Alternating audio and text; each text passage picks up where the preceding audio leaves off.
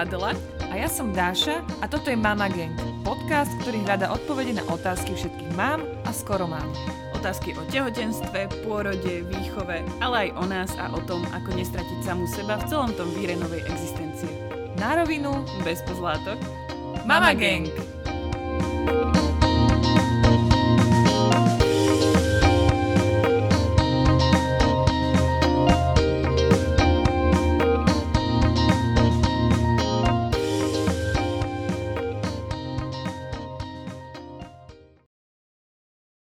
Vítame vás pri počúvaní ďalšieho dielu nášho podcastu a dnes tu máme s nami zas muža a zas psychologa. To som, Zas. si, to som si teraz uvedomila, že tretíkrát tu máme muža a tretíkrát je to psycholog. Tak díky za privítanie. My sme mali iba troch mužov. Áno. A všetci traja mali rovnaké povolanie. psychológovia. A ja som rozmýšľala, že čo vlastne z toho, z toho radu vecí o tebe, ktoré som našla, poviem, ale páčila sa mi najviac jedna veta, ktorú som si prečítala na tvojej stránke a tam bolo, že rád popularizuješ vedecké výskumy súvisiace s poznaním človeka, ľudí, vzťahov a komunikácie a potom ich prepájaš s praktickými uh, zručnosťami, ako žiť lepší, zmysluplnejší a šťastnejší život. A to si si vybrala pekný citát. A to je, áno, že, áno, akože krásna veta. No a o tom sa s tebou budeme aj dnes baviť a chceme sa baviť teda o šťastí, o šťastí detí, možno to prepojiť trochu aj s digitálnymi technológiami a celé možno to tak trošku uviezť na pravú mieru a možno vyvrátiť niektoré také zaužívané uh, stereotypy, ktoré sa o tom šťastí a o takom tom pozitívnom nastavení uh, tradujú. Ale skôr, než sa do toho pustíme, Počkaj, a ja som mala iba blackout, alebo si nepovedala meno? Ja som nepovedala meno asi. Takže je tu s nami Aleš Bednařík, ahoj. Čaute, čaute. Čau. Vieš, že my sme sa tak celý že psycholog, že, že psycholog, potom mi naskočilo, že tretí Ale psycholog. už podľa hlasu A ma už- musia všetci poznať predsa, ne? Dobre, skôr než sa do toho pustíme, tak ti dám e, klasickú úvodnú otázku. Teda, čo chceš, aby o tebe vedeli, tí, čo nás počúvajú, skôr než sa pustíme do všetkých tých grilovacích otázok? Ináč, prvé teraz, čo ma napadá, je, že mne vôbec nezaujíma, aby niekto o mne niečo vedel. Mňa zaujíma, aby ľudia vedeli čo najviac o tých veciach, o ktorých rád rozprávam a o ktorých sa aj budeme baviť. Takže kebyže som absolútne, že nikto o mne nevie nič, absolútne mi to nevadí. Kebyže ale ľudia nevedia o tých veciach, ktorým sa venujem a ktoré chcem popularizovať a vyvrácať všelijaké mýty, to by ma mrzelo. Ale ja viem, že nechcete, aby som to len tak odhodil, tak ja, ja to spojím s tým, že ja si píšem, že som psychológ, rečník, spisovateľ a hepitarián a to je jedna akýby časť tej mojej identity, že tá najväčšia je, že mňa baví tá psychológia, že fakt, že ja som myslel, že na škole ma to prestane baviť, lebo som študoval tú psychológiu hneď po revolúcii. Potom som myslel, že v robote ma to prestane baviť.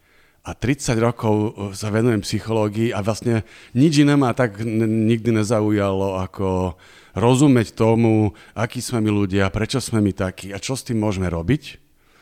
A, a tie ďalšie veci vlastne súvisia s tým, že ja o tom učím, že robím soft skillové tréningy, píšem o tom knižky, rečním o tom rád, však aj to teraz budeme robiť, ale zmysle, že robím aj prednášky a chodím do tých podcastov, do telky a neviem čo. A posledné je to Hepitarian, a to je tá naša téma. A to ma tak náhodou napadol pojem, ktorý som si vygooglil a zistil som, že existuje iba jedna nejaká malá drogerijná firma niekde v Amerike, ktorá to má ako názov a si hovorím, fúha, tak to môžem použiť, lebo ma to aj tak napadlo nezávisle, že by som vedel. A ja budem hovoriť o tom hepitarianstve, čiže o tom, že čo môžeme robiť preto, aby sme žili o kúsok šťastnejší, spokojnejší a zmysluplnejší život. A to je asi tak A ja ešte doplním predsa len jednu vec, že to je akože u nás to dôležité, že si ešte otec dvoch detí. Ja, ja teda dúfam, Že že, budem až do, svojich- smr- do smrti, smrti, že budem otec. Mám dve dospelé deti, 22-ročného syna, 19-ročnú dceru.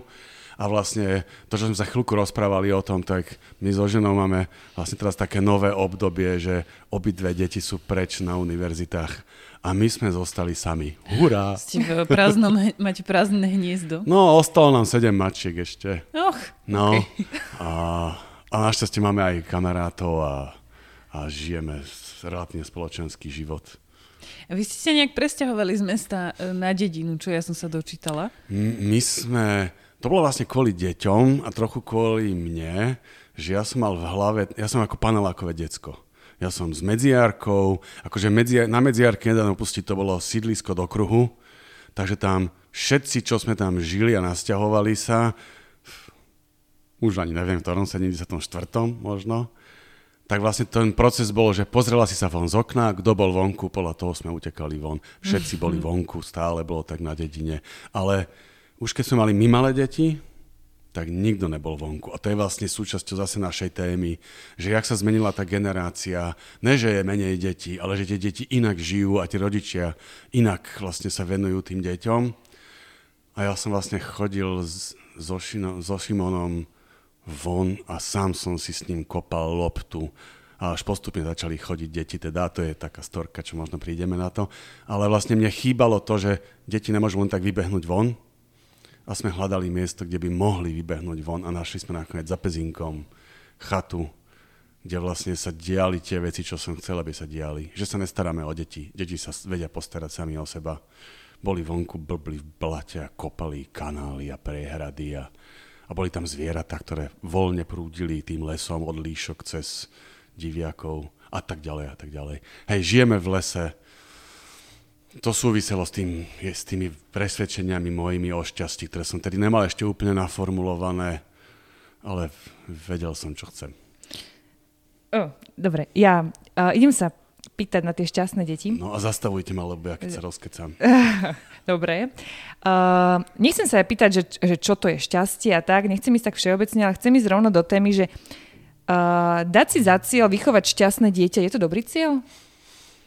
Je to určite lepší cieľ, ako vychovať úspešné dieťa. Uh, no, akože to podľa mňa je najkon- jeden z naj... To, tieto dva ciele sú podľa mňa tak najkon- najviac konkurujúce v dnešnej kultúre a ľudia veľmi často, aj dospelí, ktorí si dávajú ciele, dávajú si ciele, sú spojené s úspechom a ne so šťastím. No a... lebo asi očakávame, že keď bude naše dieťa úspešné, tak že bude aj šťastné. No a takáto súvislosť sa úplne neukazuje. Uh-huh. Hej, takáto, takéto prepojenie sa neukazuje, lebo keď chceme vychovať úspešné dieťa, robíme s ním dosť divné veci a učíme ho dosť iné veci a, a na, naplňame mu hlavu inými presvedčeniami, ako keď smerujeme skôr k tomu šťastiu. A určite bude ľuďom chýbať, že sme to nedefinovali, že čo to je, ale možno to cez to rozprávanie zadefinujeme. Takže ja som nemal nikdy ani v hlave, že moje deti majú byť úspešné alebo majú byť šťastné. Postupne sa to vyvíjalo, jak som tie deti videl. A, a to sa mi vidíte, že keď dieťa je šťastné, tak sa aj cíti úspešné.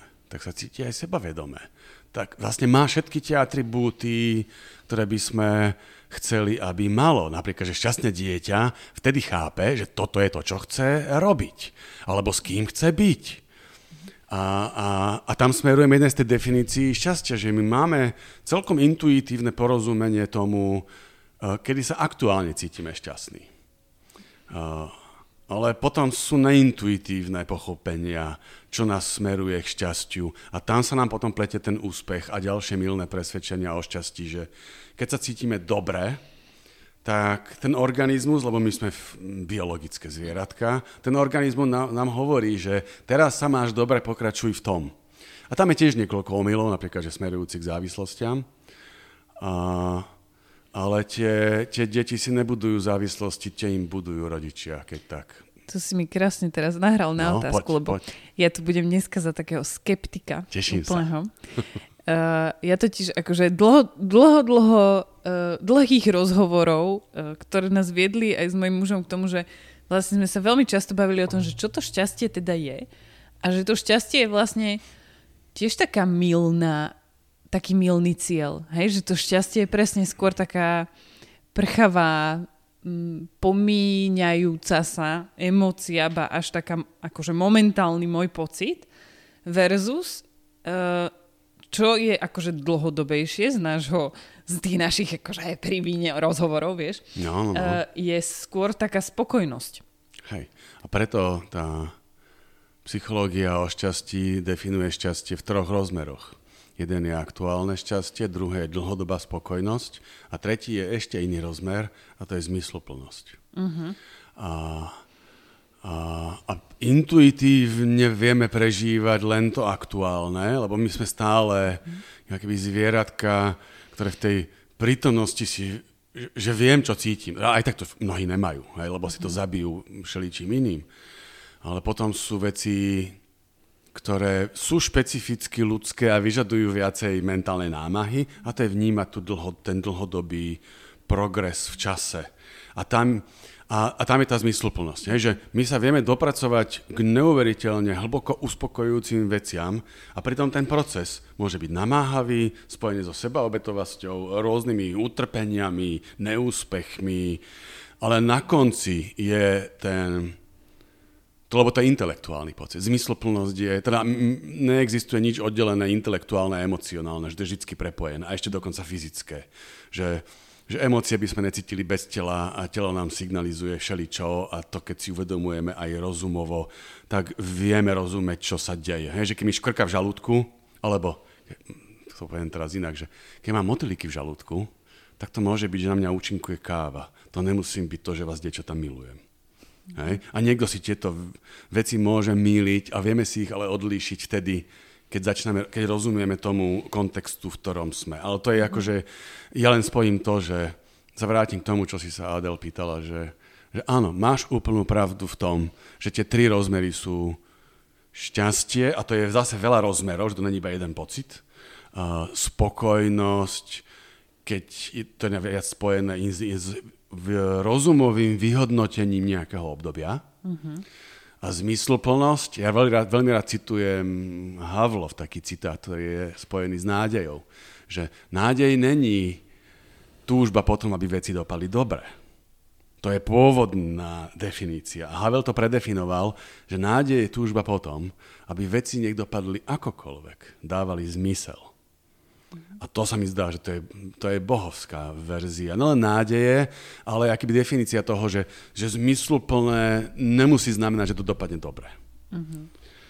Čiže my sme, my sme vlastne to šťastie tak um, neférovo onálepkovali, alebo není to šťastie ako, ako výraz vlastne taký sprofanovaný už? No je, práve preto tí, tí, tí psychológovia, hej, že to, čo mňa, mňa hej, že keď vychádzam z pozitívnej psychológie, čo je jeden z tých najmodernejších v zmysle, že nedávno vzniknutých smerov psychológií, ktorý chcel definovať že, že, a skúmať, že čo to je, tak vlastne oni ten happiness zavrhli relatívne rýchlo, lebo to je sprofanované práve popkultúrou. Hej? A, a tým laicistickým prepájaním úspechu a zdravia a, a šťastia a, a, a náboženských všelijakých presvedčení tiež. Takže vlastne, keď to sa to snažovali, sna, snažovali je dobré slovo, keď sa to snažili popísať, tak vlastne tie tri veci, ktoré aj popisujú a mne sa zdajú, že sú veľmi rozumné. Ja to ešte dokonca niekedy kreslím, že, že y os aktuálna, že teraz, to je to šťastie, tá x os, ktorá ide v čase, to je tá spokojnosť, a krížom cesto tá, čo to je XYZ, ten Z, že to je tá zmysluplnosť. To som si vymyslel, mm. to je to akože prvýkrát to zverejňujem. Mm-hmm. Hej, že to som si tak kreslil, že, že toto sú akýby to 3D toho... Až tá hĺbka toho života, hej, hej. Zmys, ten zmys, tá zmysluplnosť. Hej. hej, tá zmysluplnosť naozaj dáva tie kvality. Hej, že presne, keď, nemáš zmysl, keď nevnímáš že veci, že dávajú zmysel, tak sa deje to, že máš prázdno. A to prázdno je jedna z tých hlbokých vecí, ktorá spôsobuje napríklad depresivitu alebo úzkosť. A keď sa bavíme o tom, o tom šťastí, o tom pojme, ako je sprofanovaný, ako tomu vlastne úplne ľudia často nerozumejú. Ty si povedal takú vetu, že kde si som to našla, že ak naháňate šťastie, rútite sa do priepasti. Čo to ale znamená? Akože, že, vieš, že to je taký paradox, mm-hmm, že na mhm, jednej strane mm-hmm. to chceme, na druhej strane nemôžeme za tým ísť, lebo tým pádom tam nejdeme, že ako, ako si toto máme vysvetliť? Hej, toto naháňanie šťastia je práve tá prepojenosť s tou kultúrou toho úspechu a výkonu. Že mnohí ľudia, s ktorými keď sa rozprávam, že, že čo robia pre to šťastie, tak utkla mi jedna z takých vecí, že mi jedna lekárka mi rozprávala, že čo, že ja už som akože buddhistka, ja dva roky chodím na meditácie a ja už akože som nad tým, ja už som za tým, ja už som to akože dokázala. A som sa snažil veľmi slušne reagovať, čiže, čiže som nereagoval. A, a že to je ten omyl, že zaprvé ten nekončiaca vec, Čiže cieľ, keď si dávame, tak prvá vec, ktorá robí problém, je, že to je, že to je konečné. Ak mám cieľ, tak by to malo byť konečné, že už som tam. Hej? A, a ľudia, ktorí naháňajú šťastie ako, ako cieľ, tak robia, aký turista chcel dojsť k obzoru. No a turista, keď chce dojsť k obzoru, tak vlastne ide, dojde niekam, kde sa mu zdá, že je obzor a jak tam dojde, no vlastne obzor je zase ďalej. A so šťastím to je tak, že to nemá nikdy koniec. A tá, tá predstava, že už som sa niekam dopracoval, tá je trošku milná, lebo to je o tom, čo robíme každý deň, aké máme návyky, aké máme zručnosti. A to rútenie do priepasti je spojené práve s tým, že mám predstavu, že OK, že jogový kur, no, kurz jogy bude najlepší, že keď tam bude nejaký indický bradatý chlapík a bude to na Bali a že to bude dvakrát, desaťkrát lepšia joga a priniesie mi to desaťkrát toľko hlbokého osvietenia. A to je trošku blud, lebo naháňame, naháňame napríklad, že extázu. Hej, že to je predstava spojená so šťastím, že šťastie je extáza.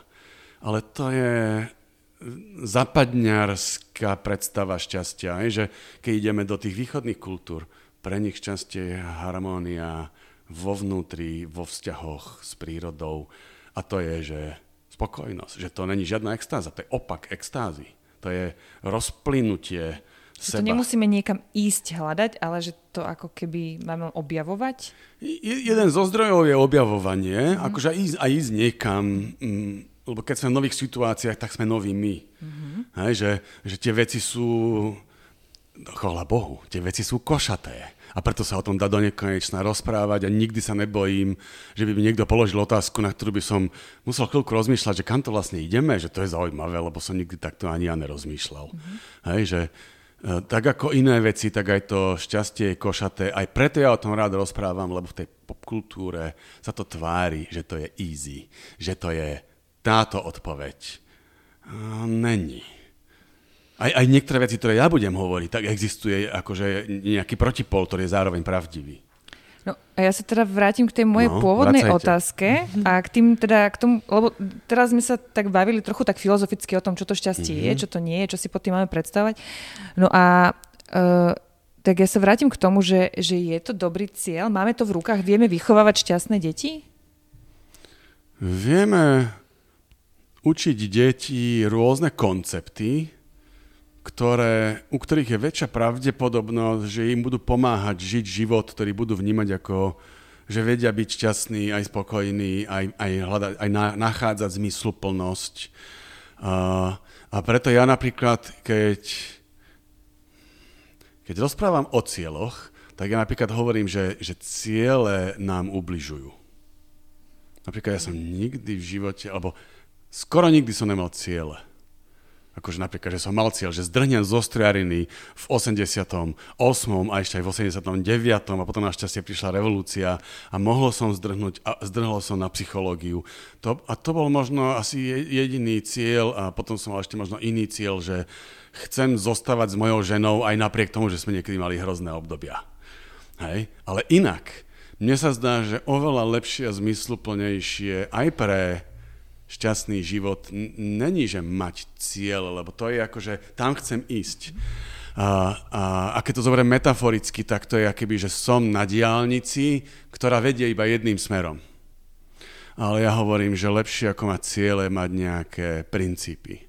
A tie princípy sú, tie mi nehovoria, kam mám ísť, ale tie princípy mi hovoria, že, že možno je aj 5 ciest, ale keď na tých cestách sú rôzne keby tie mm, zvodidlá alebo ukazovatele, že toto je kraj cesty a že keď tie zvodidlá tam mám a držím sa na hociakej ceste, kde tie princípy sú, tak som na dobrej ceste.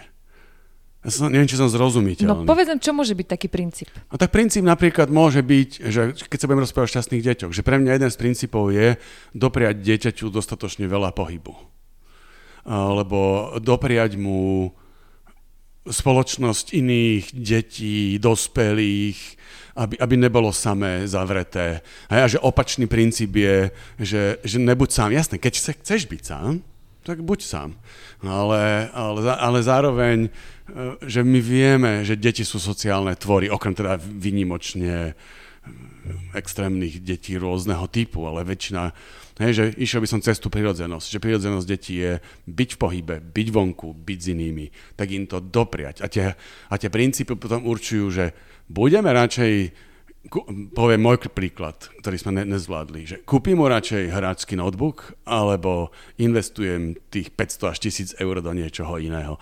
Ale, ale chalanisko mal už 15 rokov a povedal, že už by ho chcel, tak sme mu kúpili hrácky notebook a nie som si úplne istý, či to bola dobrá voľba stále, lebo bola proti mojim princípom a spôsobila to, že trávil oveľa viac času vo svojej izbe, ako by sa nám to páčilo. Ale zase to je, že to, čo, to, je, že to sú moje princípy a ne môjho tínedžerského syna. A tak on bol vtedy asi šťastný, keď hral. Jasné, ja, ja som si stále musel hovoriť pre seba a ešte sa aj rozprávať s ním. A on mi hovorí, že tati, neblbni, že ja som celý deň v škole, potom mám krúžky, robím scoutov, chodím aj von a keď tu sedím dve hodiny alebo tri hodiny, neprúď ma, to není až tak veľa. A ja som mu vždy hovoril, ale máš pravdu, mňa to len ženie k tej kontrole a, a pritom vlastne si uvedomujem, že, že, to bolo, že to bolo príliš. Že on si to už vedel mnohom riadiť, hej? Že, ale že to je asi ďalší princíp že nepočúva iba, nepočúva iba seba ako rodiča, ale počúva aj to decko. A teraz, eh, keď hovoríš eh, takú akože veľmi kontroverznú vec vlastne, ktorá, mm, ktorú som ešte nepočula, že cieľ je zlý, že klásť si ciele. Cieľ tak, nám môže ubližovať. Takže cieľ nám môže ubližovať. Tak uh, akože ja vlastne celú svoju dospelosť fungujem na nejakých cieľoch, hej? Že, že teraz máš za cieľ, že ideš na tú výšku, tak si dáš mm-hmm. za cieľ, mhm. že ju dokončíš a, alebo potom teda, že sa dostaneš do nejakej práce, tak máš tam nejaké ciele, že chceš nejaké, ja neviem, povýšenie alebo niečo podobné. Áno, viem, že je to viac menej taká vec, ktorá ti môže aj ublížiť, keď sa to nestane, že keď ten cieľ no, keď nedosiahneš. Sa to ťa to bude boleť. No jasné, ale že aká je tomu vlastne alternatíva teda? No, že napríklad ja som nešiel na tú psychológiu, že by som mal cieľ ísť na psychológiu. Ja som mal v hlave presvedčenie, ktoré sa mi vytvorilo napríklad na tej strojarine, kde ja som nonstop chodil na školu, kde nič ma nebavilo. Nerozumel som ani tým učiteľom, ani tým spolužiakom, lebo všetkých zaujímali veci, ktoré mne prišli cudzie, nesúviseli nejako s mojim životom. A, a počas toho zároveň som chodil na strom života a robili sme veci so skupinami a tábory a meské hry a ja som začal rozumieť, že to, čo mňa priťahuje a vzrušuje, robiť niečo s ľuďmi. A vlastne dajme tomu, že ten princíp je, že rozumieť, čo ma naplňa. Mm-hmm. A potom je jedno, čo bude študovať. Podstatné je, či to naplňa. A mňa tá psychológia neuveriteľne, vlastne doteraz, je to jedna z tých vecí, o ktorej som spal na začiatku, že princíp je, že robí to, čo ma naplní. A ja mám ešte iný princíp. Jasné, že kľudne rob kopec vecí, čo ťa nenaplňajú, lebo ich treba robiť. A nie sú práve toto tie situácie, kedy nám ciele pomáhajú?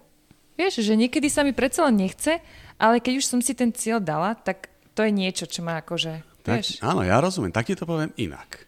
Existuje krásna taká knižka, ktoré názov si nespomeniem, ale bola o pozitívnych emóciách. Bola o hrdosti, o nádeji, o vďačnosti a neviem ešte o čom. A tá kniha hovorila, že aj, aj to je výskumne podložené teda, že to, čo, je, čo nás bude viacej motivovať, splniť nejaký cieľ. Není tá predstava naplnenia cieľa, ale tá predstava, aký budem v tom cieli.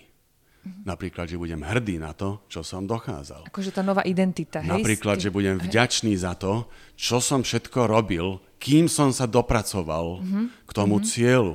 A že jedna z vecí, ktorá sa ukazuje a je prepojená s motiváciou, není vlastne mať ten cieľ ako rozumovú nejakú súčasť toho plánu, ale oveľa dôležitejšie má tú rozumovú vec spojenú s tými predstavami, ktoré sú emocionálneho charakteru. A zase znova opakujem, že jedna vec, tá, tá rozumová sa nedá oddeliť od tej emocionálnej. Ale treba ich brať rovnako do úvahy, lebo nám, a tie emocionálne nám prinášajú tú hĺbku, tie racionálne nám môžu pomáhať nejakej miere sa ovládať, a to je jedna ináč zo srandovných vecí, ktorú hneď poviem, ukazuje sa, že emócie nám pomáhajú oveľa lepšie ovládať sa ako e, racionálna kontrola napríklad cieľmi alebo plánom. Hej? To sú tie mm, nedorozumenia, ktoré sa v tej psychológii, keď sa to skúma, ukazuje, že, že máme... Ale tak samozrejme, že tá, tá poznanie sa vyvíja. No, tak. Ale jak nám pomáhajú emócie sa regulovať? Alebo kontrolovať viac ako rácio? No, no, no tak napríklad, ako? že vieš, že vieš, čo vás tu drží robiť tento podcast? Máte nejaký cieľ urobiť 100 podcastov? Alebo vás drží, drží tá predstava, jak budú tie podcasty zaujímavé, vzrušujúce. Akože netuším, že čo vám beží v hlave. Hej? A, ale ak, ak, ak sú tam tie veci, ktoré sú spojené s tou emocionalitou, napríklad, že jedna z vecí, ktorú ľudia vôbec ne, často nevnímajú, ani ja som to dovtedy nevnímal, keď som o tom nečítal a som si uvedomal, že á, fakt to tak je, že jedna z najsilnejších a pre mňa na, moja najblúbenejšia emocia je záujem to vzrušenie spoznávania. Vidieť niečo ďalej nové a jak to súvisí s tými inými vecami. A to je silná emócia, ktorá je spojená so zvedavosťou, s úžasom, keď na niečo narazíme. A že to je emócia, ktorá sa dá zažívať hodiny a hodiny denne a je neunaviteľná. Hej? A, a to je napríklad vec, ktorá mňa drží oveľa viacej ako nejaké ciele. Mňa priťahuje to vzrušenie čítať knihy. A čítať knihy je niekedy tak náročné a ťažké. Ale nemám cieľ prečítať 40 kníh mm-hmm. za rok. Furt vidím, ja, na, moja najblúbenejšia sieť, jedna z nich je Goodreads, hej, že tam si všetky tie knihy, tam si priklepnem, že plánujem čítať a čítal som a tak ďalej a furt sú tam tie výzvy, že plán, že koľko kníh prečítaš. A nikdy ma to nepritiahlo, lebo mňa priťahuje že ktorá bude tá ďalšia, ktorú budem čítať, ale ne, že koľko. Hej, lebo každá kniha má iný počet strán, čiže to aj tak nesedí, no. No, no, hej, a potom keď chceš prečítať 50 kníh, tak si vyberáš tie tenšie. Vieš, napríklad, že takto nám cieľ robí zle. Že ak mám cieľ prečítať 50 kníh za rok, začneme niekedy vedome a niekedy nechťac klamať sami seba. Aké knihy čítame, aby sme splnili cieľ, a potom vlastne fejkujeme seba, fejkujeme druhých kvôli cieľom. Miesto toho, aby sme čítali to, čo nás fakt baví a jedno, ak je to ťažké. Podstatné je, ako nás to napríklad naplňa. Alebo ani nás to nemusí naplňať, lebo môžeme čítať knihy napríklad, môžeme čítať knihy s cieľom. Ja som čítal kopec knihy, kopec kníh s cieľom, napríklad, že mal som učiť niečo manažerov, no tak som prešla, prešla som si knihu, aby som rozumel viacej leadershipu, alebo neviem čo. Ale potom som si z toho vybral veci, ktoré sa mi zdali vzrušujúce na posúvanie ďalej cez nejaké príbehy, že história pohľadu na vedenie ľudí. A to ma vzrušovalo, aj keď to je téma, ktorá nesúvisela so šťastím alebo niečo. Tak. No a mm, akože som rada, že si dodal ešte k tomu, že, že okrem toho, že ťa to, že, že ťa to musí naplňať, tak občas proste musíš robiť aj tie veci, ktoré ťa nenaplňajú, hej? Jasné. A kde mm, zase potom akože ovládať to tými emóciami je možno niekedy aj ťažšie.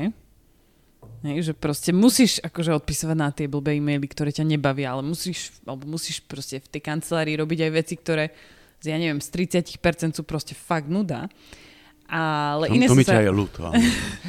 no ale nedá sa robiť všetko 100% iba to, čo ťa baví. Jasné, že ne. Že dobre sa o tom rozprávame. Že nie, že, že to, sorry, ale to umývanie riadov ma proste nebude nikdy baviť. Ale môžeš trénovať, ale mindfulness. No, tak to, mňa to, to vieš čo, to vieš komu hovor. To, to. Vieš čo, ja keď som bola niekedy... dobre, dobre. To, teda som to aj povedal tak mierne ironicky. Akože, aby som to uvedol na pravú mieru, ty to uvádzaš, však, akože, však viete, čo robíte, rozmýšľate, hej, že... Poviem to ešte inak. Je kopec vecí, ktoré sú nudné, nemajú žiadny zmysluplný obsah, len ich treba robiť, aby sme mohli fungovať a prežiť. Hej, že vy, na vysávaní není nič zrušujúceho, ani na umývaní Nevzbudí to vôbec riadu. Hej, že samozrejme, že my potom môžeme robiť veci, aby sa nám to robilo treba ľahšie, alebo aby sme to urobili rýchlejšie. Hej, že, uh, alebo si uvedomujeme to, čo si presne Adel hovorila. Že si uvedomujeme, že to je nevyhnutnosť, ktorá nám potom ale pomáha robiť tie iné veci, ktoré nám prinášajú viacej zábavy, viacej zmysloplnosti. Hej, že stať pri kopírke a kopírovať 30 krát nejaký manuál vôbec není žiadna zábava, ale viem, že keď to urobím, že je to povinné kolečko, tak potom môžem s tými ľuďmi prechádzať tie veci, ktoré v tom manuáli trebárs sú. Hej. No a je taká, podľa mňa to sa tak akože historicky opakuje a každá generácia si myslí, že len tá generácia, ktorá je o niečo mladšia od nich, je proste úplne iná. Ako tak díky, všetky ostatné. tak díky za feedback.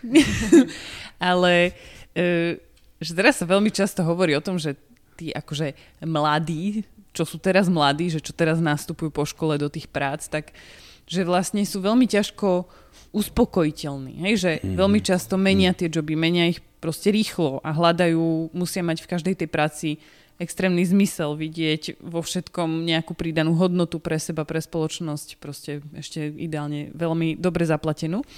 A tá otázka je, že či nie sme už proste príliš nároční alebo nejaký taký až rozmaznaný, e, keď stále to vlastne meníme a stále naháňame to šťastie mm-hmm. a snažíme sa ho hľadať a nevieme vlastne zaťať tie zuby že či nie sme nároční a zároveň, že kde to pramení, tá náročnosť. Hej. No veľa z tej otázky si povedala, tú odpoveď. A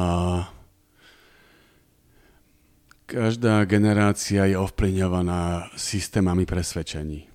Aj tá naša téma tu je ovplyvnená systémami presvedčení, ktorých sme buď vyrástli, alebo sme ich sami objavili, alebo sme nimi zaplavovaní tou popkultúrou, v ktorej sme, samozrejme. Hej? Ako, stále sa mi to zdá lepšia verzia, ako byť zaplavovaný presvedčeniami náboženského charakteru stredo, stredovekej úrovne, ktoré tu stále ešte sú. Hej? A, a tie majú svoje plusy a strašne veľa mínusov, ale to není téma nášho rozhovoru. Ale vrátim sa k tomu tvojmu, že áno, že najdôležitejšia vec je byť si vedomý toho, že či tie, že či to, čo robím, že, ne, čo to robím, ešte raz, byť si vedomý toho, že tie veci, ktoré robím a aké emócie to vo mne vyvoláva a aké fyzické reakcie to vo mne vyvoláva, tak je dobré si byť vedomý, že to je veľmi, veľmi úzko prepojené s tým, aké presvedčenia máme.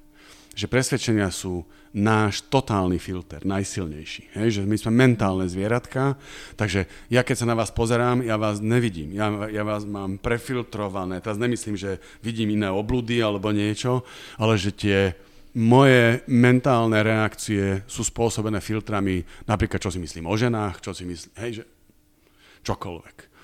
A, a jasné, že moja generácia ešte vyrastala v tom, že, že máš robiť, čo treba. A jednu robotu celý život. Celú jednu robotu celý život. Správaj sa slušne, nikoho neprovokuj. A deti majú poslúchať. Deti majú poslúchať. A, a a teraz je nová generácia, ktorá je implant, im, má implantované kapitalizmom implantované presvedčenia. Rob to, začín ti srdce pišti a následuj svoje sny a, a túžby a podobné koniny, ktoré spôsobujú potom to, že 30% z nich sú v depresiách. A lebo... nie je to trošku aj to, čo ty hovoríš? Ja si že... myslím, že to nehovorím. Uh-huh. Ja si myslím, že to nehovorím. Môže to tam byť počuť, a som veľmi rád, keď skepticky na to reaguješ, lebo je dôležité doplniť aj tie iné veci, ktoré tam sú. Hej, že preto ja hneď poviem, že zmysluplnosť. A zmysluplnosť je častokrát spojená s veľa vecmi, ktoré sú spojené s otravou, so za, seba zapieraním, s tým, že tie ciele sú vzdialené a hmlisté a neisté, dokonca môžu končiť fiaskom, môžu končiť, uh, ja neviem, že haverujem, prídem o jednu nohu, nebudem môcť postávať pred ľuďmi a machrovať, hej, a, a budem depresívny, hej, a, na, a budem sa musieť z toho nejako vyhrabať. A čas ľudí sa z toho vyhrabe, že povie, to bola najdôležitejšia vec v živote, ktorá sa mi stala. A pozeráme, jak pucíš ľudia po autohavárii, na vozíčku, toto hovoria, ale je ďalšia jedna veľká časť ľudí, ktorí hovoria, to bola najhoršia vec, ktorá sa mi stala a zničila mi život. A toto sú, že je, ja preto na to idem ako štatisticky. To znamená, že časť ľudí ten zmysel potrebuje a ten zmysel im obnoví akýby fungovanie v živote a časť ľudí, keď príliš rozmýšľa nad tým, že všetko musí byť zmysluplné, tak si kazia život. Lebo príliš rozoberajú, že každý môj nádych musí dávať zmysel, každý deň, čo idem do práce, musí dávať zmysel. Ne, nemusí. Počuj, a ako to, ja som rozmýšľala nad tým, že či sú deti, keď sa narodia, či oni prirodzene smerujú k tomu, aby mali taký ten spokojný život, hej, ak sa tu budeme tak ako vo všeobecnosti. A tam som sa zamyslela aj na to zmysluplnosťou, že ako to vlastne majú deti. A jedna vec, na ktorú som prišla, je, že tie deti možno... Uh, oni vlastne neurobia niečo, čo im nedáva zmysel, alebo keď sa im to proste nechce, tak to neurobia. Lebo nemajú ten koncept, takže to neriešia. Nemajú ten koncept, tak to neriešia mm-hmm. vôbec. Mm-hmm. Hej? Ale napríklad, ja som zistila, že keď poviem Vinimu, aby si išiel umyť ruky, tak nechce.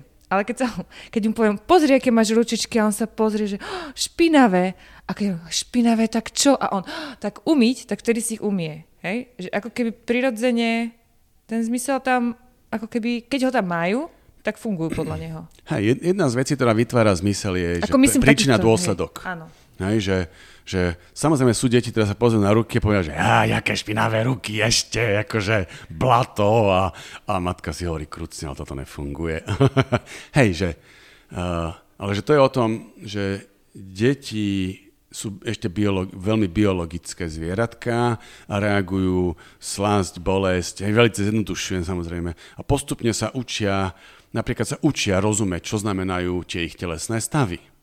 A tie telesné stavy, hej, že teraz napríklad som dočítal uh, podľa mňa prevratnú knihu, som ňou fascinovaný, uh, od Lizzy Feldman Barrett, práve o, o, to, o tom, že odkiaľ pochádzajú emócie, že jak sa vytvárajú emócie a ona prevracia celý ten koncept dlhodobý, desaťročia pestovaný psychológmi, lebo vychádzal z toho poznania vtedajšieho, je, že Paul Ekman a, a títo ľudia hovorili, že vlastne, že každý, každá emócia má svoj obraz. Má svoj obraz telesný, v mozgu, v mimike.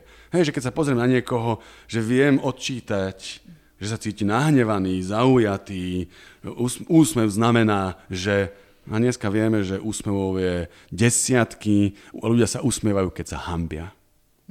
Keď sa cítia zostudení, tak sa usmievajú. Usmievajú sa, lebo sa cítia akože ponížení hej, a tak ďalej. Že, že, a teraz idem k tej, tej Lize Feldman Beret že, a tým deťom. Že tie koncepty, dokonca aj koncepty, čo sa deje v mojom tele a čo to znamená sa učia zážitkami, skúsenosťami a tým, ako im to pomáhajú rodičia interpretovať, ako sa s nimi rozprávajú. Takže keď dieťa spadne, začne plakať, lebo cíti bolesť, ešte nemá koncept emócií, ale cíti bolesť. A mamička povie, ty si smutný, že máš bobo. A dieťa si začne smútok prepájať s fyzickou bolesťou. Ale iná matka môže reagovať. Sa hneváš, že tam bol ten kameň, od ktorý si sa potkol. A ten istý fyzický zážitok môže začať mať dieťa spájané s hnevom. A, ty, a vo výsledku sa deje to, že môj hnev, tvoj hnev Dáša, tvoj hnev Adel, má veľa rôznorodých verzií fyzicko-mentálnych, čo znamená, a sú odlišné aj odo mňa. Dokonca vaše rôzne hnevy v rôznych situáciách sú rôzne verzie aj toho, čo, jak sa cítite, čo si myslíte, ako chcete reagovať. A posledná veta, len ten názov, že emócia, ten hnev napríklad, alebo ten smútok je mimoriadne dôležitý, aj keď vytvára keby strechu nad veľa rôznorodými obrazmi, že čo pre mňa je hnev, tak je mimoriadne dôležitý na to, aby som si bol vedomý rôznych jemností, stavov vo mne, ktoré môžem nazývať že hnev, že ma niekto opustil, hnev, že mi niekto zavadzia, hnev, že mi niekto niečo bere. A ukazuje sa, že ľudia, ktorí tieto koncepty, že rodičia napríklad, ktorí sa rozprávajú s deťmi o emóciách, vytvárajú u detí tzv. emocionálnu granularitu, čiže jemnosť, a tie deti vedia byť šťastnejšie, lebo vedia aj pestrejšie komunikovať o tom, čo sa im deje v tele a čo to znamená. To som sa teraz rozbehol, devčatá. Počuj, ale mňa to teraz akože trošku ma to tak rozhodilo, že to, ako my reagujeme, že my vlastne vytvárame dieťaťu vnímanie tých emócií, Jasne, tým, my... ako to používame, že naozaj máme my takú moc, Jasne. lebo ja som si trošku tak myslela, že to je také ako keby trochu vrodené, hej? Iba, iba malá časť, iba veľmi malá, že takto, že keď, no dobre, že to hovoríš, že my sme, ži- však to, že to viete, ja to len prepojím s tým, o čom mm-hmm. rozprávame, to viete. Deti sa rodia nedonosené treba, akože na rozdiel od zebry, ktorá vypadne, máme na, na savane, za chvíľku sa postaví, chvíľočku ešte e, sa tam motka a potom už vie utekať pred predátorom, že vie prežiť behom a vie síce cica z matky mlieko, ale už vie sa aj pásť. Že, že je veľmi rýchlo tá zebra keby dospela. Naše deti vypadávajú, to je strašné slovo, vypadávajú, naše deti nevypadávajú, naše, naše deti volá kedy. Iba môže povedať, že vypadávajú. No naše de- akože deti volá kedy. Opatrne, hej. Deti, deti volá kedy vypadávali. Hej, že žena si čupla a dieťa vypadlo gravitáciou von a matka ho zobrala. Že dneska my, však viete o tých porodoch viac ako ja. Takže dneska tie deti Takže tie deti sa začali rodiť celkom zámerne nedonosené, aj kvôli tomu nedonosenému mozgu. Lebo keby bol ten mozog akože do, hotový, tak by bol tak veľký, že by ženy umierali a to sa tiež, tiež dialo a prežili len tie, ktoré uh, mali tie hlavičky menšie, nedozreté. A teraz, aby som moc neišiel do evolúcie. Deti sa rodia aj s nedovyvinutým mozgom. A ten mozog sa dovyvíjava práve interakciou s fyzickým svetom, interakciom s tým, ako reaguje telo toho dieťaťa, hej, že udrem si koleno, príde signál do mozgu a tam začínajú sa vytvárať koncepty, že čo je bolesť, lebo dieťa to nevie. A ešte keď sa s ním rozpráva matka, tak vytvára verbálne koncepty, vytvára kultúrne koncepty a naša emócia je kombinácia telesného prežívania, že čo to je s mojím telom a kultúrnych a mentálnych konceptov, že čo to asi znamená. A je bežné, že si tieto vzorce prepíšeme nejak potom v neskoršom veku? No, to sa deje neustále. My ich neustále keby inovujeme a že, že koncept je jak košatý strom, ktorý vlastne zážitkami a, a interpretáciou tých zážitkov. Hej, a v detstve tú interpretáciu veľmi často robia rodičia za tie deti, lebo sa s nimi o tom rozprávajú. Tak tým vytvárame košatý strom konceptov a keď sa mi stane niečo, čo som nikdy predtým nezažil, hej, tak akože pozerám sa, že to som nikdy nezažil, že čo to je, a začneme si to prepájať s tými podobnými vecami, ktoré sme už predtým zažili a povieme si, že Hej, že poviem príklad, že ak niekto, poviem vlastne svoj príklad, ak som nikdy nebol zamilovaný a v 15 zrazu som na diskotéke šlapol dievčaťu za mnou na nohu a otočil som sa a ona sa otočila tiež a nejak pri tom tanci sme sa chytili za ruky a ja som zrazu začal cítiť niečo, čo som predtým necítil, si hovorím, kokos, čo toto je? A, a asi som zamilovaný, alebo čo? Teda bol som. Ale, no ale napríklad, to nemuselo byť to. Lebo výskumy ukazujú, že keď zažívame fyzické vzrušenie, keď tam je adrenalín, tak my oveľa intenzívnejšie vnímame druhú osobu ako fyzicky atraktívnu a príťažlivú a mýlime si častokrát romantickú zamilovanosť so, situačnou, so situačným vzrušením a dobrodružstvom. Na to sú naozaj že výskumy. Takže mne k tomu zamilovaniu pomohlo to vzrušenie, že som na brigáde, v znojme, na diskotéke, a, a zrazu som... A možno, a možno hoci kto mohol byť za mnou, o koho by som zakopol, Aha. aby som sa do nej zamiloval. Že v rámci toho adrenalínu a toho mm-hmm. rozpoloženia. Mm-hmm. To je strašne kruté, ale... No, vítajte, dievčatá, vo, vo svete výskumov. Akože, akože aj, aj vám môžem povedať, že je relatívne náhodné, že s kým ste. Že, tá, že, re, že realita není, že však to viete, že realita Dažka není, má že... vytetovaného na, na stehne. Tak, no. Takže mi to nehovor, že to je náhoda. Ja no, už je to relatívne náhodné. Nevať, preškrtnem. No, mňa teraz zaujíma na tom, keď si hovoril, že dobre, tak teda akože zrazíš sa niekde s tou slečnou na tej diskotéke a teraz tam sa to fyzické vzrušenie mieša s tými všetkými možnými adrenalínmi, dopamínmi a serotonínmi, no, ja neviem čím. Oxytocínmi. No a oxytocínmi a, a, a teraz to prejde teda z tej fyzickej nejakej, alebo z tej chemickej lásky, hej, mm. do toho dlhodobého niečoho. Vyzerá, že sme úplne inde, ako ste plánovali, mm-hmm. čo? Mm-hmm. Nie, ja som jemne na nervy, akože, že, akože, že ani štvrtina môjho plánu ešte není, ale... Ja som, akože, Môžeme sa vrátiť od zamilovanosti ako späť no, k nie, to teraz, no. ja sa vraciam naspäť k otázke, ktorú no. rieši drvivá väčšina našich poslucháčí. Mm-hmm. Um, a síce, že teraz sa teda z tej emočnej lásky splodí nejaký potomok a vy už ste spolu teda dlhšie a, a a tá láska prejde do tej teda akože až priateľskej lásky, mm-hmm. tak uh, ako si teda udržíš ten šťastný vzťah? Hej, hej, hej. Tak si to pekne vrátila k tomu šťastiu. No. To som, aj keby si to neurobil, ja už som to mal v pláne. A, ale vyzerá, že v tomto rozmýšľame podobne, že, že viete, o čom chcete. No, aj o čom chceš ty. Hej, ja, ja, ja viem aj tak o tom, čo, čo ma práve napadne. Hej, že, že... Takže prvé, prvé nedorozumenie je, že, že romantická láska je jasným signálom toho, že si idem vybrať niekoho, s kým sa dá celý život žiť. To je základný omyl. Romantická láska slúži na to, aby sme zdrhli z domu, rozmnožili sa a, a potom pán Boh pomáhaj. Hej? A buď ten, kto sa so mnou rozmnožil, mi bude pri tom pomáhať, alebo bude musieť komunita, rodičia, starí rodičia. Hej? To je aký prvá vec. Takže tá romantická láska slúži na, slúži na rozmnožovanie.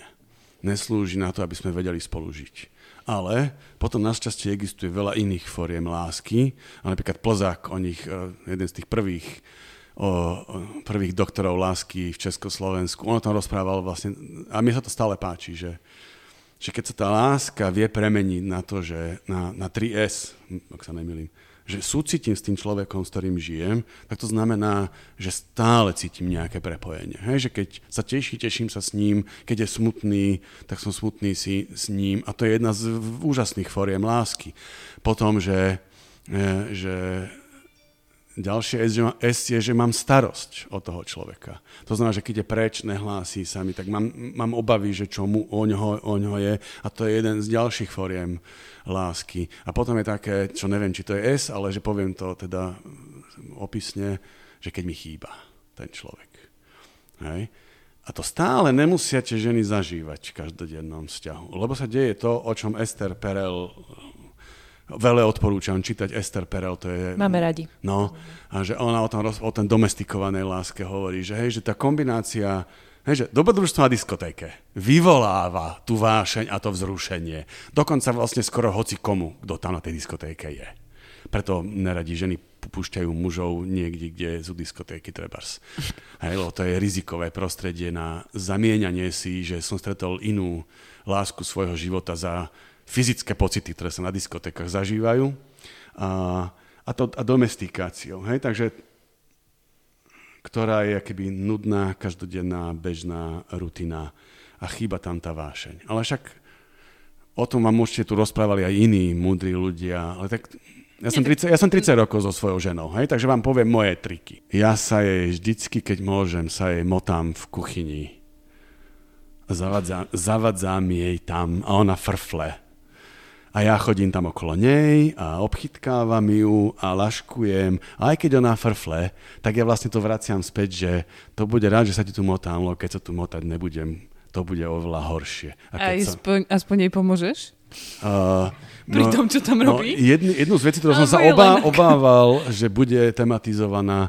My máme, my máme velice tradičné manželstvo, ktoré ale není tradičné, že ja by som bol skostnatelý mačo. Určite v niektorých prejavoch som, Určite.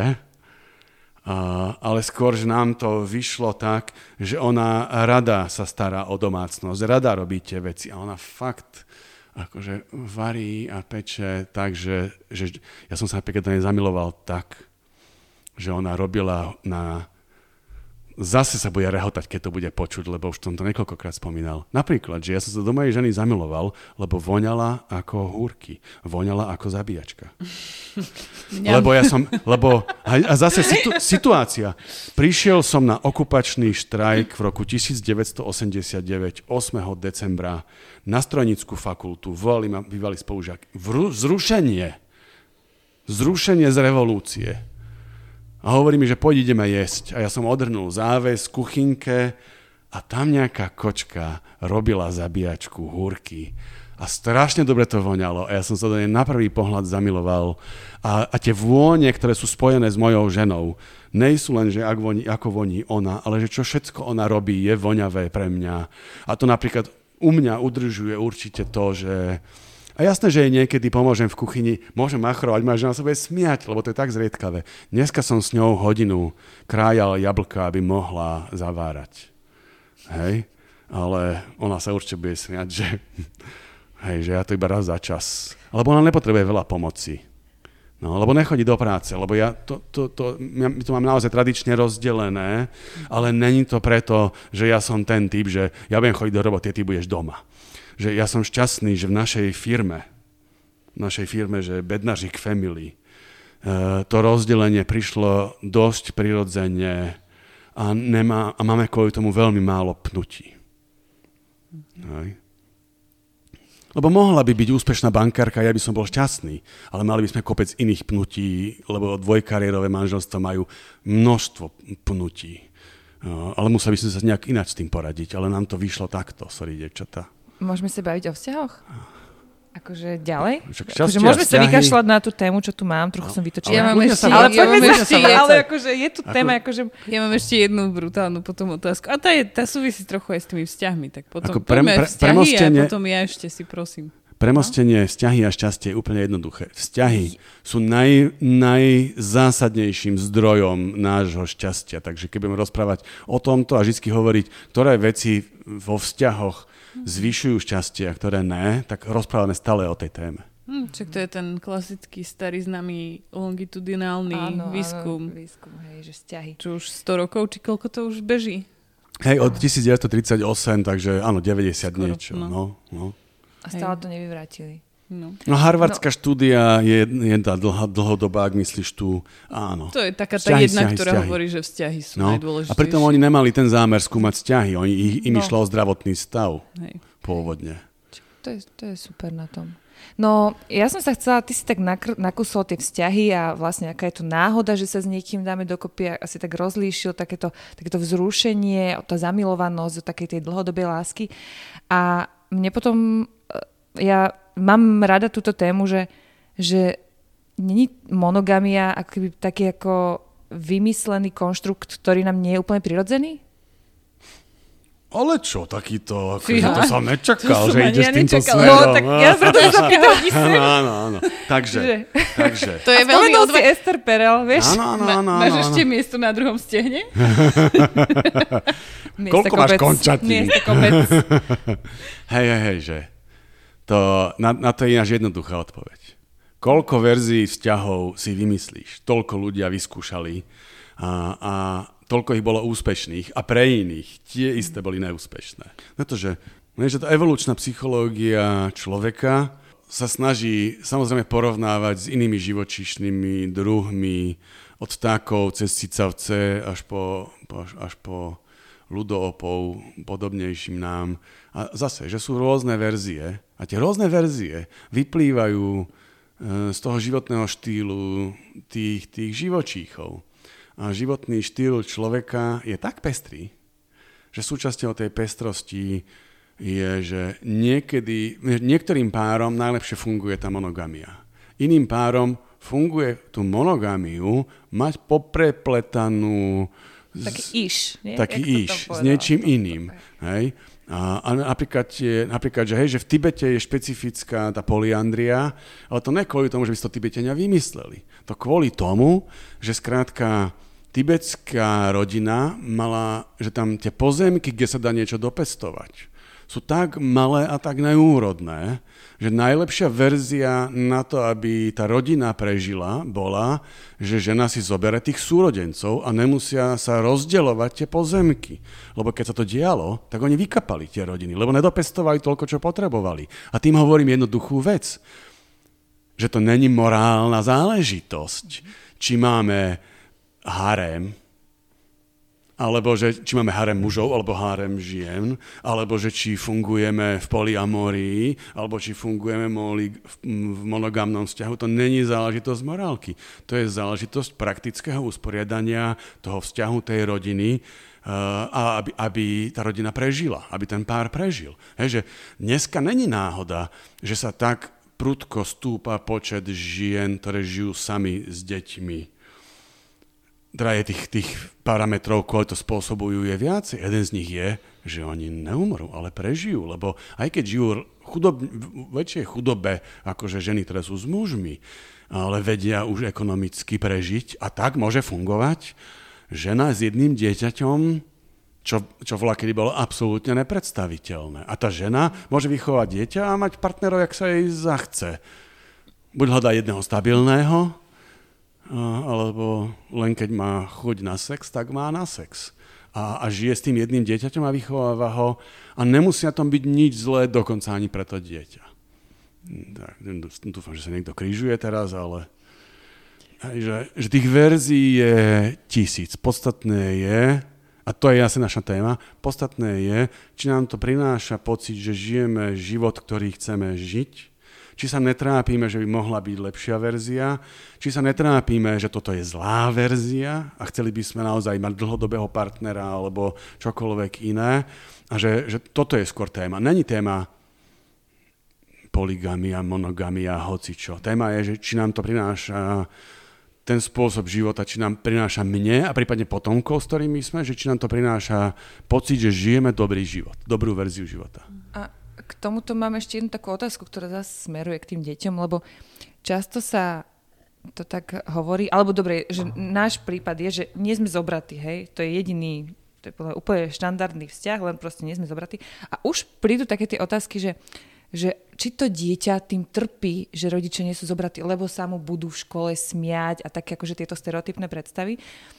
No, ale ak teraz je tá spoločnosť tak nastavená, že naozaj rôzne formy vzťahov môžu vyho- ako vyhovať rôznym ľuďom, tak Uh, ako to ovplyvňuje tie deti? Akože trpia tým, alebo netrpia? Alebo čo tie deti potrebujú? Aké vzťahy potrebujú mať tie deti, aby boli spokojné, aby z nich vyrastali zrelé osobnosti? Ok, tam, tam hovoríš pre mňa dve veci.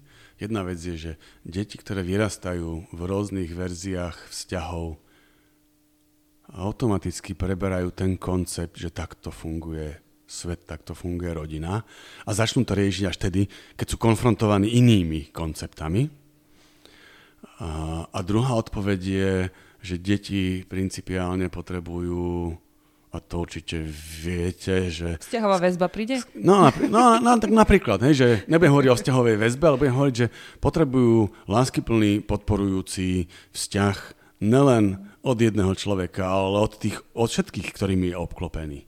Či to je babka, detko, strýko, uh, učiteľka v školke, hoci kto na ulici, kto ich stretne, Hej? A samozrejme, že je úplne perfektné, keď to dieťa je obklopené aj podivnejšími verziami ľudí. Hej? Že, že, hej? Že, že nejaký detko je podivnejší. Není ten lásky plný milý, ale je napríklad stále nadudrený, nadudrený a frfle a babka frfle zase na neho. Ale že ak to nejako funguje, hej? že to není, ak to není priame ubližovanie, priame ponížovanie, vlastne ubližovanie rôznych for, rôznymi formami, ale iba rôzne verzie, ako ľudia žijú a fungujú, tak to je len dobré pre to dieťa. Hej, aj to, že dieťa naráža na iné koncepty, hej, že niekto v škole mu povie, že a ty sa jak voláš? A on povie, že volám sa takto. A ja som počul, že tvoja mama sa volá inak, alebo tvoj táto sa volá inak, že čo to je? A ak to dieťa tomu rozumie a vie to vysvetliť, a potom sa pýta, že a prečo sa na to ty pýtaš? A on povie, že moji rodičia sa volajú rovnako, lebo sú manželia. A iný povie, moji rodičia sa volajú každý iný a sú manželia, ale sú to dve mamy. A pre tie deti je, není podstatné, že či existujú, rôzne verzie. Je podstatné rozumieť, že tie verzie všetky môžu byť.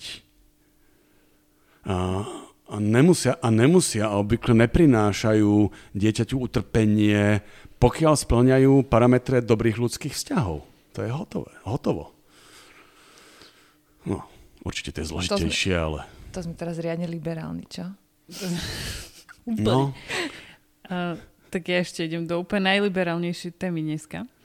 Lebo ja som si tak uh, minulý týždeň bola um, v silnej zostave uh, u Veroniky Cifrovej Ostrihoňovej taká téma, že ženy, ktoré sa rozhodli nemať deti. Mm-hmm. A ja som si to tak so zaujímom akože aj pozrela, ale som si pozrela hlavne diskusiu pod um, tým facebookovým um, príspevkom a opakoval sa tam veľmi často komentár od iných ľudí, že taký človek, ktorý nemá deti, predsa nemôže žiť naplnený život a nemôže byť šťastný. A strašne sa to tam opakovalo, že jedného dňa proste tie biologické hodiny ich dobehnú a oni jedného dňa pochopia, že proste nenaplnili tú svoju biologickú potrebu. Hej? A teraz že je to naozaj, že vychádza to šťastie z toho naplňania tých biologických potrieb, aj v tomto prípade? No, nejaká časť áno. Aj nejak, nejaká časť Hej, že nejaká časť týchto potreb je naplňaná aj vychovávaním potomkov, ale ne každý to tak musí mať. Lebo potom sú, hej, to by sme mohli povedať, že OK, takže fajári sú nešťastní. No. Aspoň teda tí katolícky. Alebo uh, buddhistickí mnísi sú nešťastní. No ale tých, tých zdrojov šťastia je veľa našťastie a pre niekoho ten podstatnejší je mať dieťa a vychovávať, alebo mať veľa detí a vychovávať ich a, a pre niekoho tá, tá reakcia, že mať deti je stále rovnaká, že, hm, že ne, že na čo, necítim to. Tak prečo by mal byť do toho tlačený spoločnosťou? Hej? Že je kopec ľudí, ktorí deti nemôžu mať, chceli by mať a aj tak vedia žiť naplnený, uspokojujúci život. E, musia sa teda vyrovnávať s tým, že táto časť je neuspokojená, ale aj však matky, ktoré majú, napríklad keď si zoberiem moju sestru, matky, ktoré majú 5 detí, majú potom 15 rokov neuspokojené iné veci, ktoré sa nedajú uspokojiť, lebo skratka 5 detí je pionierský tábor a to je fakt peklo.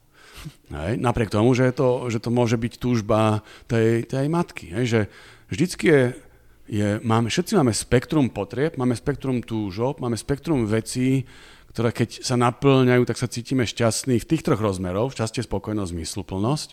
A niektoré nenaplňame, alebo nestíhame naplňať. No, nemusíme byť naplňané všetko. Hej?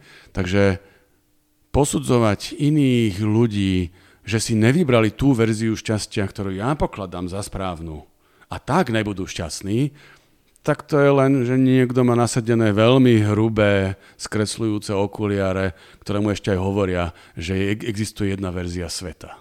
No ale však to si myslíte aj vy. A z, uh, sme, sme šťastnejší s tými deťmi? Že sme šťastnejší, keď máme deti? Ako ja, ja, ja sa ospravedlňujem všetkým hlboko šťastným matkám a rodičom. Ja si myslím, že deti prinášajú rovnako brutálne utrpenie, ako brutálne šťastie, ale to je, tá, to je tá hrozná vec na tom, že pre niekoho to prináša viac utrpenia ako šťastia a pre niekoho viacej šťastia ako utrpenia.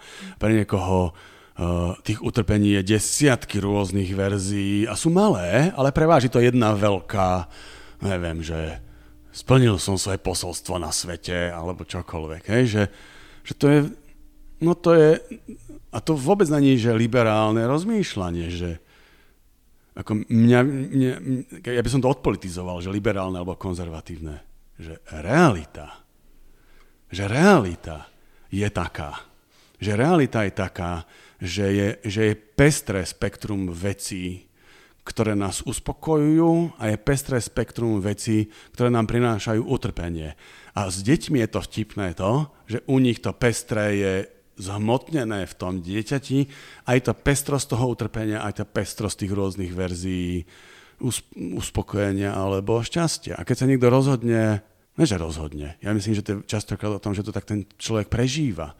Hej, že pochybujem, že existujú muži alebo ženy, ktorí si tak akože sadnú, urobia si plán svojho života a napíšu si do svojho plánu rozumové rozhodnutie, nebudem mať deti. Že to je väčšinou dlhodobý proces a zase sme pri tom kontexte.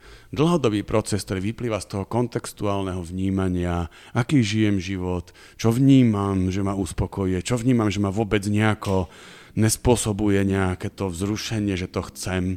A keď tie deti sa tam neobjavujú v tom vzrušení, tak ten človek si iba hovorí, že nemám to. Aj? A môže to byť spojené aj s asexualitou, ale nemusí byť. Niekto môže byť veľmi sexuálne aktívny, ale nechce mať deti.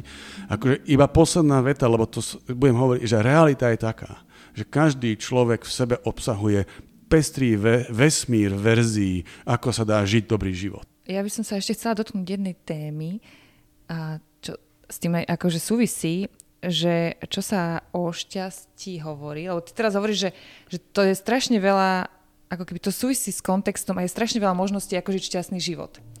A jedna z vecí, ktorá sa hovorí, že šťastie je otázkou rozhodnutia.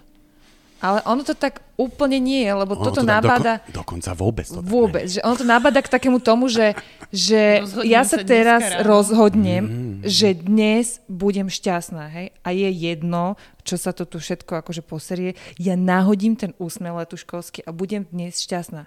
Mm-hmm. A Mhm. bodka.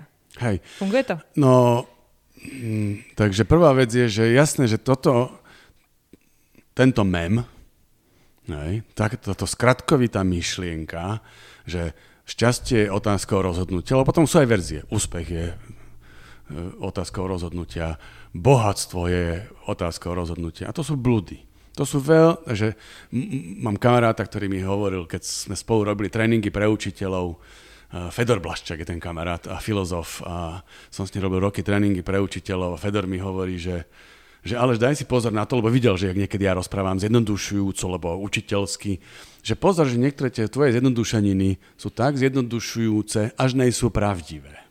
A odtedy si na to dávam pozor, lebo sa mi to zdá veľmi múdre a, a ja veľmi mám rád tieto zjednodušujúce veci, ktoré až nej sú pravdivé, lebo sa výborne otrieskávajú naspäť o hlavu tým, tým hlásateľom.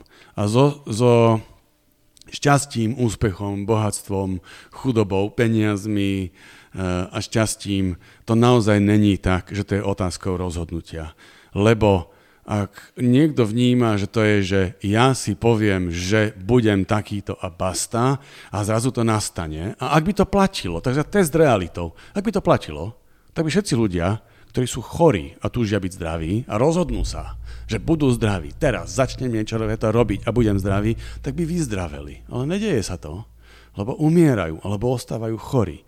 Alebo ak sa rodič rozhodne, že moje dieťa bude úspešné a budem všetko preto robiť a to rozhodnutie bude mať v tom, v tej hlave a to dieťa ne, ne, nemusí byť úspešné, alebo ja sám nebudem úspešný. Mali by sme tu samých úspešných, samých bohatých, samých šťastných a nemáme. Samozrejme, títo ľudia, čo toto tvrdia, hovoria, že to je kvôli tomu, že, sa, že si to v hlave nenastavili správne a mali Že ešte tomu aj dostatočne neveria. Neveria tomu dostatočne, mali pozitívne mysleť, mali si to vizualizovať presne v prítomnosti. A to sú ďalšie... Čo mali? Manifestovať. Manifestovať si to presne, vizualizovať, manifestovať. A to sú veci, ktoré v niečom pomáhajú, aby som to úplne nezavrhol, v niečom pomáhajú a môžeme o tom hovoriť, že v čom a v, to, a v čom ne. Takže to je principiálne taká zjednodušenina a že nepravdivá. Ja hovorím niečo iné, že ak rozhodnutie, tak to je iba prvý krok k mnohým iným ďalším veciam. Že najprv, že OK, chcem byť šťastný, šťastný, tak OK, ďalšia otázka je, čo budem preto robiť. Čo treba, čo, kde sa čo o tom píše a, a od, toho, od koho sa môžem inšpirovať. Potom ďalší krok je skúšať, keď to robím, že skúšať, či to na mňa teda akože funguje. Ja teda hlásam aj asi 30 relatívne univerzálnych vecí, ktoré sa výskumne ukazujú, že fungujú. A, no a potom, keď to testujem a skúšam, tak sa držím tých vecí, ktoré mi fungujú, ale ja ešte odporúčam, nedržte sa len to, čo vám funguje hneď, ale aj si o tom prečtajte, že či sú to veci, ktoré pomáhajú dl- dlhodobé veci, keby pestovať, ne? že tá zmysluplnosť je dlhodobá vec. Vieš dať nejaký príklad? Tak tých, akže, z tých, že, čo je tých 30 univerzálnych vecí, alebo čo myslíš teraz? Napríklad, alebo aj z toho, čo si teraz hovoril, že teda si máš testovať veci, ktoré fungujú nielen krátkodobo, ale Mhm. mm-hmm. aj v nejakom dlhšom horizonte, alebo sa ukazujú tak akože nejaké príklady. Hej, napríklad, že úplne banálna vec, že byť vonku v prírode tak často, ako sa len dá, pod holým nebom a medzi stromami a ideálne ešte v pohybe, uh, z- znižuje depresivitu, znižuje úzkosť a naopak zvyšuje veľa rôznych vecí, od fyzickej kondície až po taký duševný pokoj, ktorý je spôsobený veľa vecami, o tom by mohol byť samostatný podcast. Takže OK, ak to niekto hovorí, idem to skúšať. A samozrejme, že sú ľudia, ktorí idú do prírody a cítia sa fakt zle, lebo sa boja kliešťov. Ja mám takého kamaráta. Boja sa kliešťov a, väč- a nie sú schopní prekonať ten, tie obavy z kliešťov a to, že fúka, je, to, je tu hnusne a nikde tu není mekáč a, a nedá sa sadnúť na lavičku. Jasné, ale tak toto sa väčšina ľudí nedeje. Väčšina ľudí sa deje to, že, že sú prekvapení, ako sa cítia vonku dobre, teda keď si nevybrali práve fujavicu snehovú. Uh, a dokonca im to zostáva niekoľko hodín potom, ako sa vrátia domov. Takže skúmam, že fú, jak im bolo dobre vonku, tak kedy môžem zase ísť von? Môžem ísť s niekým? Aby som to mohol zdieľať. A ukazuje sa, že moja obľúbená trojkombinácia, ísť s niekým, koho mám rád, von a urobiť si akože výlet, tak to je akože trojkombinácia pohyb, outdoor, kamoši, a to je akože bomba. A to, a to, to funguje. Hej? Samozrejme, že ak to niekomu nefunguje, nech si nájde niečo iné. A niekomu funguje napríklad to, že vytvoriť si projekt, ja neviem, že blogu, však aj vy to máte, hej, že projekt, kde budem sám o sebe a o iných veciach, ktoré ma vzrušujú, písať a dávať to iným vom. A to je vec, ktorá trvá roky a môže trvať celý život. Alebo keď ma to prestane baviť po troch rokoch, tak to prestanem robiť. A ja mám fázy napríklad na mojej psychológii šťastia ja mám fázy. Niekedy urobím za týždeň dva a trvá mi to tri mesiace a píšem a píšem, píšem a teraz napríklad mám pauzu a na to myslím, že mal by som písať a nejdem do toho, lebo robím iné veci, ktoré mám uspokojiť, napríklad, že pili drevo a, robiť si zásoby na zimu, aby som mal kúriť. Mm, to boli tie príklady, čo si chcela počuť? Napríklad. Hej, že, to, a, akože, a, a, že neviem, čo som sa pýtala. Hej, že jedna, z vecí, to, jedno z vecí, vieš... ktorú k tomu hovorím, že tie rady sú banálne. Rady sú banálne, robiť ich je ťažké. Jasne. Hej, je ťažké chodiť pravidelne von, keď mi to robí dobre. Alebo je ťažké nepravidelne, ale dostatočne veľa chodiť von. Mm. Mnohí ľudia si nevedia zariadiť ten čas a mať v prioritách chodiť von s kamošmi do prírody. Ja som tu ináč mala takú akože smiešnú haha otázku, že... Daj či som šťastnejšia, keď objímam stromy. Počkaj, si? Skúšala si to inak? No ja som šťastnejšia, keď som na kopaniciach na chalupe. Aj no. Mišo, aj Marieta. Ale objímala si už stromy? A preto...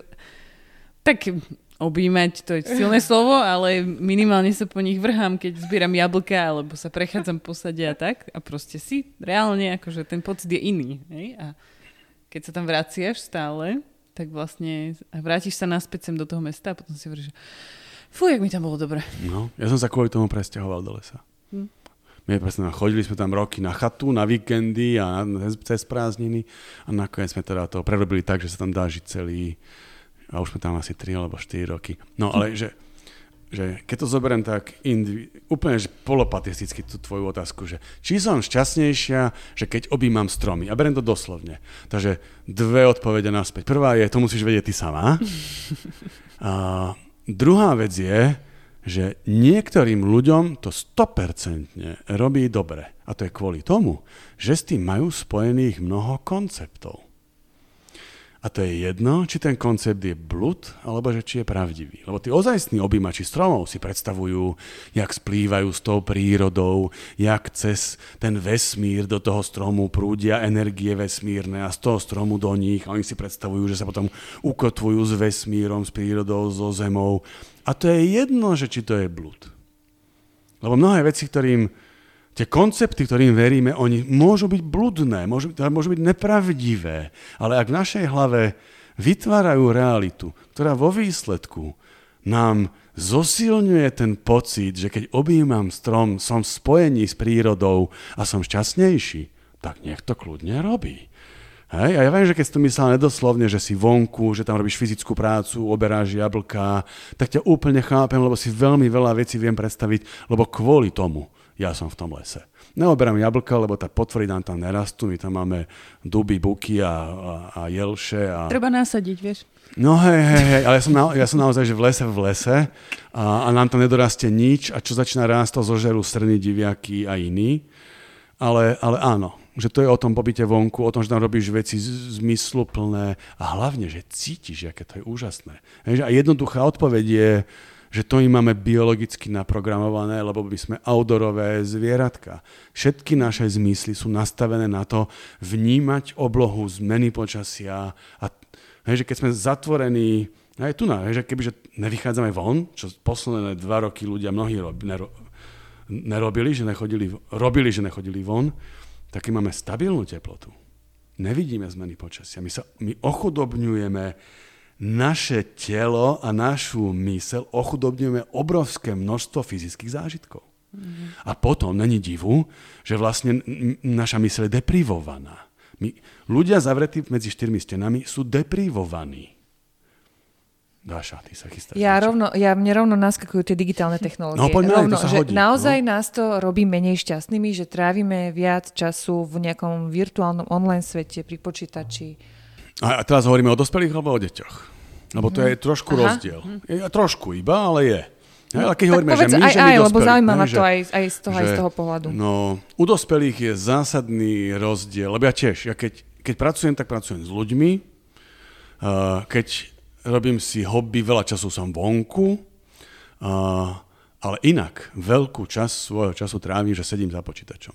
Píšem, čítam a ja mám aj akože tablet, že polovicu kníh čítam na tablete, hej, že, ale teraz ten rozdiel, ku ktorému smerujem je, že či ten čas trávime produktívne, že vytvárame niečo, čo smeruje k niečomu, čo už počas toho, keď to robíme, tak nám dáva zmysel, že sme tvorcami toho obsahu, a či to je podcast, video, alebo aj keď absorbujeme, aj keď sme konzumenti, či ten konzum je taký, že pasívny, že pozerám nejaký film len pre zábavu, ale aj to je OK, že to nehaním, ale ak tam iba surfujem, ja keď vidím ľudí na ulici, a vlastne jak idú tým prstom a ja keď sa na nich pozerám, že vlastne za sekundu majú jeden v nem a hneď majú ďalší v nem, tak ten biologický princíp nášho mozgu je narušovaný. Náš mozog není nastavovaný na to, aby sme videli za sekundu jeden v nem a na druhú sekundu úplne odlišný v nem.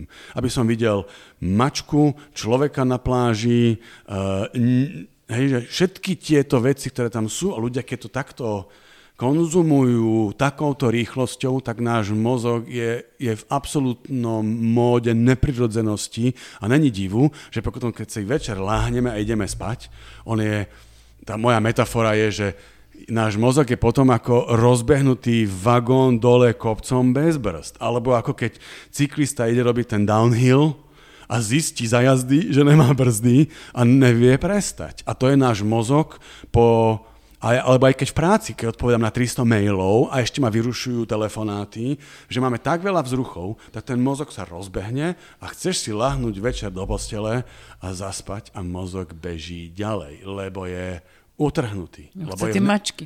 Chcete mačky, keby to tak aspoň bolo. Hej? Ale ten, to, čo sa deje v hlave ďalej, je ten chaos. Alebo e, to, čo sa deje ďalej, je, že je tam kopec neuzatvorených tém, lebo sme nestihli reflektovať to, čo sa nám dialo, nestihli sme to uzavrieť, prežiť, pochopiť, uzavrieť princípe, lebo ukazuje sa, že tie otvorené témy nás držia zobudených. Hej? Takže to je jeden z tých kľúčových rozdielov, že, alebo dôvodov, že prečo nás robia digitálne médiá nešťastnými. No robia nás nešťastnými, keď sme konzumenti, keď toho je strašne veľa a ešte nehovoríme o obsahu, hej? ale keď sme producenti, tvorými, tvoriví, tak ak nemôžeme večer zaspať, tak len kvôli tomu, že sme vzrušení z toho, čo sme vytvárali a ešte nás napadajú ďalšie veci. Ale nie sme vzrušení negatívne, a sme vzrušení pozitívne a zaspávame s tým, že sa tešíme zajtra, že to budeme robiť ďalej. A čo je úplne iný typ zaspávania.